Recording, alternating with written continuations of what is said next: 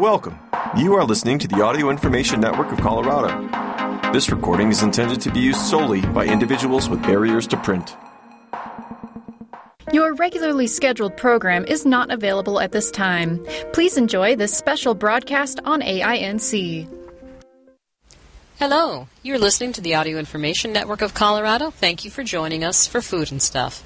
My name is Gretchen Miller.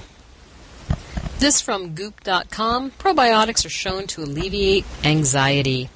Our stomach is a fascinating place with all the advancements being made in neuroscience. The complexities of digestion have not been well understood. The dark matter of our body's galaxy. That's changing quickly. Part of the challenge is complexity. There are 100,000 times more microbes in your gut than humans on this planet, writes Emeran Mayer in The Mind Gut Connection. There are also more immune cells inside of our stomachs than in blood and bone marrow, which makes what we put into our mouths so important. Our diets might affect our brains more than the other way around. As Mayer puts it, your gut microbes are in a prime position to influence your emotions by generating and modulating signals the gut sends back to the brain. Humans are collectively experiencing increase, increased rates of anxiety, which is now the planet's most pervasive psychological disorder. Increased stress has numerous destructive tendencies in our guts, including the alteration of contractions, transit rates between our stomach and large intestines, and blood flow. When that blood is transporting extra cortisol due to an increase in our corticotropin releasing factor, also known as CRF, the result is increased storage of visceral fat, decreased function of our immune system, and of course, anxiety. While there are a number of means for altering your gut environment, a healthier diet with less sugar, stress reducing techniques like meditation, regular exercise, therapy, one of the most prominent is the intake of probiotics, as new research published in Neuropsychiatry in London shows. Our guts are filled with microbes. I remember my high school biology teacher trying to gross us out by informing us that if she were to zap us so that only living microorganisms would remain, a few pounds would end up next to each of our desks. Turns out these critters are necessary for survival, and how we treat them affects how they treat us. Probiotics are, in the words of the World Health Organization, live microorganisms which, when administered in adequate amounts, confer a health benefit on the host. In 2010, the organization began developing guidelines for probiotics in food, which is tricky for a number of reasons. First off, each host has a different gut environment. What works for you might not work for me. And second, dosage amounts are also relative for each host. Constructing widespread guidelines on what needs to be individualized prescriptions is challenging. Thirdly, the FDA is notoriously inefficient when screening health claims. There's a world of difference between refrigerated and room temperature probiotics, one that extends well beyond price. Yet this barely regulated industry is difficult to navigate. Stated benefits exceed actual benefits, as often happens with medicine masquerading as nutritional supplements. The research team above, led by Ruxu Huang, sorry if I totally pronounced that wrong, at the Tsinghua School of Public Health in Hunan, China, researched seven academic database researched seven academic databases and chose 10 studies that showed probiotics efficacy in reducing anxiety. Importantly, the team recognizes a crosstalk between gut and brain.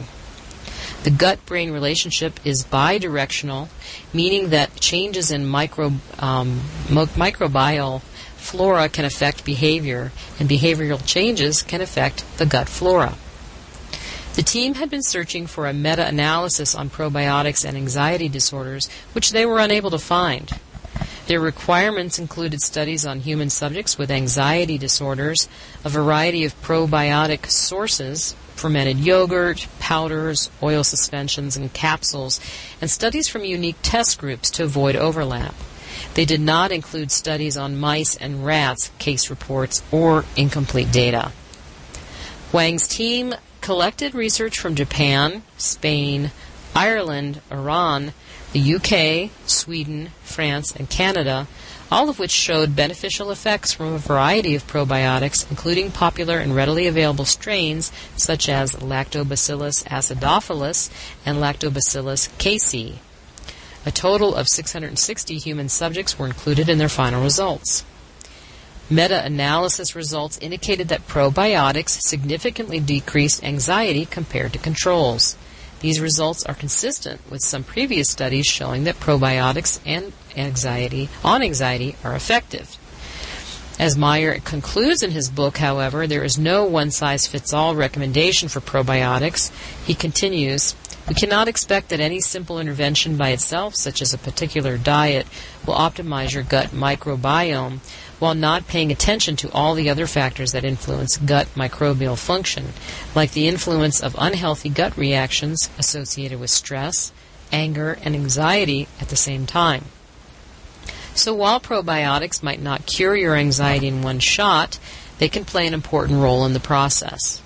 Understanding strains and dosage is an exciting field of research that is certain to yield critical advancements in the near future. Now from SmittenKitchen.com. We're going to have a recipe and a story about baked rigatoni with tiny meatballs. Did you hear a resounding whine, sigh, moan, the volume of the entire eastern seaboard? Because there's a fresh foot of snow outside for the 200th time this year, and friends, I love snow. I get so excited when it's going to snow. But this? lacks charm, likely because the first day of this anticipated four day storm was three to four inches of mucky slush. Anyway, I still maintain that complaining about the weather is dull. Thus, if any one good thing can come of this, is that pasta, meatball, and cream sauce season just got extended by at least another weekend. After the excitement over Marcella Hazan last month, I wanted to share a recipe from her on the opposite end of the spectrum sort of the Italian version of Italian American baked ziti. Except the ziti is rigatoni, which she insists holds up better to being cooked twice, plus has large hollows that nicely slurp up their surroundings. The red sauce is a white sauce, and the cheese is subtle, and oh, there are wee meatballs scattered everywhere. I loved her head notes on these meatballs, by the way, where she said it used to startle students to learn that meatballs and spaghetti were not an authentic Italian dish. Except conceptually, she says, meatballs are undoubtedly Italian.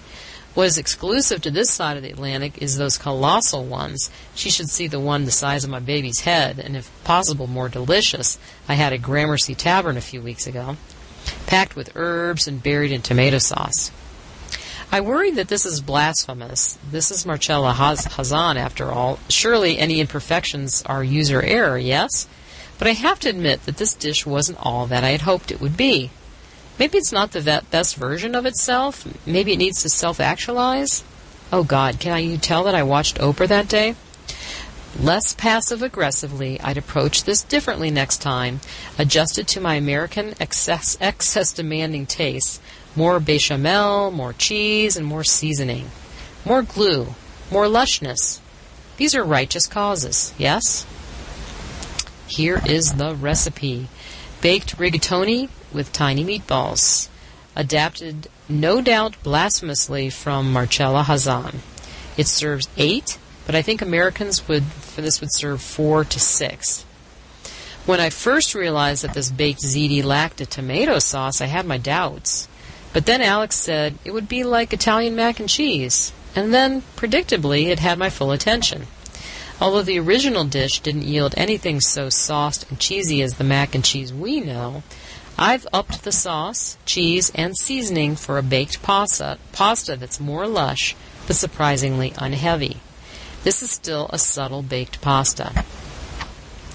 There's a lot of room for tweaking here. If you're certain you won't be happy without a veritable oozing of cheese, you could tear up some fresh mozzarella and toss it in with the dish before you baked it. If you cannot bring yourself to eat this unless it contains one form of vegetable matter, I imagine a bit of cooked spinach, steamed broccoli bits, or even eensy cubes of roasted carrot and parsnip would work in here. So, for the meatballs, you're going to need one quarter cup milk, one slice of good white bread trimmed of its crust, one pound of ground pork, or beef, or lamb, or a mix of the three, one teaspoon of chopped garlic, 2 tablespoons of chopped parsley, 1 third cup of freshly grated Parmigiano Reggiano Parmesan, uh, 1 egg, salt, black pepper in a grinder, 1 cup flour spread on a plate, and vegetable oil for frying. For the bechamel, you're going to need 4.5 cups of milk, 6 tablespoons of butter, 5 tablespoons of flour, 1 8 teaspoon of grated nutmeg, 1 2 teaspoon salt, 1 quarter teaspoon of ground black pepper, and then to finish, 1 pound of rigatoni, 3 quarters of a cup of freshly grated Parmigiano Reggiano, and 1 tablespoon of butter, and 1 quarter cup milk. Bake the meatballs. You're going to heat the milk, but don't let it simmer. Tear pieces of the white bread into it and let it soak for 5 minutes before picking it up with your hand, squeezing it of excess milk, and putting it in a large mixing bowl. Add the pork, garlic, parsley, grated cheese, egg, salt, and pepper. Combine all the ingredients with a fork until they are evenly mixed or amalgamated, as Hazan so charmingly says. Pinch off a small lump of meat about the size of a raspberry and roll the lump into a ball in the palm of your hands.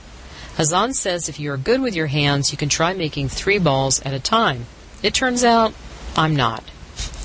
When all the meatballs have been shaped, a process that took less time than I had expected just the same, roll them in the flour, 15 or 20 at a time.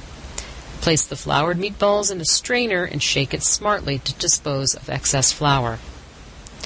Put enough vegetable oil in a skillet to rise one quarter inch up the sides of the pan and turn on the heat to medium high. When the oil is hot, put as many meatballs in the skillet as will fit without overcrowding and brown them until they form a nice crust all around. When one batch is done, transfer it with a slotted spoon to a platter covered with paper towels to drain and do the next batch until all are done. Then make the bechamel. Heat the milk over low heat in a saucepan until it forms a ring of pearly bubbles, but do not let it break into a boil. In a larger saucepan, melt the butter over low heat, add the flour, and stirring constantly with a wooden spoon or flat whisk until combined. Add 2 tablespoons of milk at a time to the flour and butter mixture, stirring steadily and thoroughly, then repeat through 8 additions. At this point, you can add the milk in 1 half cup increments, stirring constantly to keep it smooth. Add the salt, pepper, and nutmeg and stir the sauce until it thickens. Assemble the dish. You're going to cook the rigatoni in a pot of well salted water. Drain when still al dente and combine immediately in the bowl with two thirds of the bechamel, half the grated cheese, and all of the meatballs. You're going to preheat the oven to 400 degrees Fahrenheit. Heavily butter a 9 by 13 inch baking dish. The original recipe calls for a 12 inch spring form, which I'm sure would be lovely, but is not the commonest U.S. cake pan. Spread the rigatoni and meatball mixture in the pan, leveling it off with a spatula. Pour the milk over the dish and spread the rest of the bechamel on top and sprinkle with the remaining grated cheese. Place in the uppermost level of the preheated oven and bake for 15 to 20 minutes until a golden brown crust forms on top. Next, we've got a recipe for spinach and cheese strata. I've spent the last few months unearthing recipes I've had bookmarked for an eternity a whole lot of them, mostly things I have spared you, did not exactly age like fine wine, as they say. Fillings ran, vegetables never caramelized, spiced mixed nuts were grimy, and cookies were painfully sweet. The rest of them, however, caused me to become consumed with regret when I think of all the times we could have already consumed mind blowing butterscotch, caviar esque cream mushrooms, and speedy rich biscuits, but did not know of them yet. This is one of those times. As I mentioned yesterday, I'm all about hosting brunch, but only if I can make everything in advance. When it comes to biscuits, bacon, baked French toast, and fruit salads, pulling it off is obvious, but I always get lost on the eggs. And for a whole lot of people, it's not breakfast if it doesn't involve eggs. This strata, really, savory bread pudding, is the missing piece because not only can you make it the night before, you're supposed to. You can even, as we did this weekend, run out to pick up eggs and milk at the store, your bacon from the Polish meat market, coffee that someone else made for you and assemble it while waiting impatiently for the snowstorm to start. Then, once it really starts to come down, wrap it in plastic and chill it in the fridge while you go investigate the Wonderland. And in the next morning, when everything outside your kitchen window is blanketed white, wet, and icy, bake it up, stay inside, and watch Home Alone while eating the most effortlessly decadent eggs yet. So, here we go spinach and cheese strata. This is adapted from Gourmet from February of 2003. So it's a oldie but a goodie. Serve six to eight. You're going to need one 10 ounce package of frozen spinach, thawed. Squeeze all of the excess liquid and chop. One and a half cups of finely chopped oven onion. That's one large. Three tablespoons of unsalted butter. One teaspoon salt. One half teaspoon of black pepper. One quarter teaspoon of freshly grated nutmeg 8 cups of cubed French, cubed French or Italian bread in 1 inch cubes, uh, 6 ounces of coarsely grated Gruyere cheese, about 2 cups, 2 ounces of finely grated Parmesan, about 1 cup, 2 and 3 quarters cup milk, 9 large eggs, and 2 tablespoons of Dijon mustard. You're going to saute the onion in butter in a large heavy skillet over medium heat until soft, about 5 minutes and then add one half teaspoon salt, one quarter teaspoon pepper and nutmeg, and continue cooking for one minute. Stir in the spinach, remove from heat, and set aside. Spread one third of the bread cubes in a well buttered three quart gratin dish or other ceramic baking dish, and top with one third of spinach mixture and one third of each cheese. Repeat the layering twice with the remaining bread, spinach, and cheese. Then you're going to whisk the eggs, milk, mustard, and remaining one half teaspoon salt and one quarter teaspoon pepper together in a large bowl and pour evenly over the strata. Cover with plastic wrap and chill the strata for at least 8 hours or up to a day. The next day, let it stand at room temperature for 30 minutes while preheating the oven to 350 degrees Fahrenheit. Bake your strata uncovered in the middle of the oven until puffed, golden brown, and cook through It's going to take about 45 to 55 minutes and then let stand 5 minutes before serving. We're going to we're going to end today with a She's So Cool cocktail from goop.com. Here's the tip. We recommend the Alo brand aloe and wheatgrass juice. This serves one. You're going to need two fresh shiso leaves, two ounces of vodka, one ounce of aloe and wheatgrass juice, one half ounce of lemon juice, 1 half ounce of simple syrup, and 1 half ounce of green chartreuse. Um, this is grassy, herbal, and perfectly balanced. The Shiso cocktail is our new favorite happy hour drink. You're going to fill a shaker with ice, tear one of the Shiso leaves in half, and place in the shaker with all the liquids. You're going to shake and strain into a Collins glass filled with fresh ice and garnish with the remaining Shiso leaf. And time for just one more how about a cucumber vodka Collins? This makes one cocktail. You're going to need one cup of roughly diced cucumber, 12 mint leaves, a half a teaspoon of monk fruit, juice of one half medium lemon, about two tablespoons, one and a half ounces of Tito's handmade vodka, one sprig of mint to garnish, and one slice of cucumber to garnish. Tip: If you don't have monk fruit, use a little agave to sweeten. So, our version of a boozy green juice, this refreshing cucumber cocktail also happens to be good for your skin. So, first you're going to muddle the cucumber, mint leaves, and monk fruit powder in a cocktail shaker until most of the juice has been released from the cucumber and the mint is fragrant. Second, you're going to add the lemon juice, vodka, and lots of ice. Next, shake for 30 seconds, then pour into a rocks glass with ice.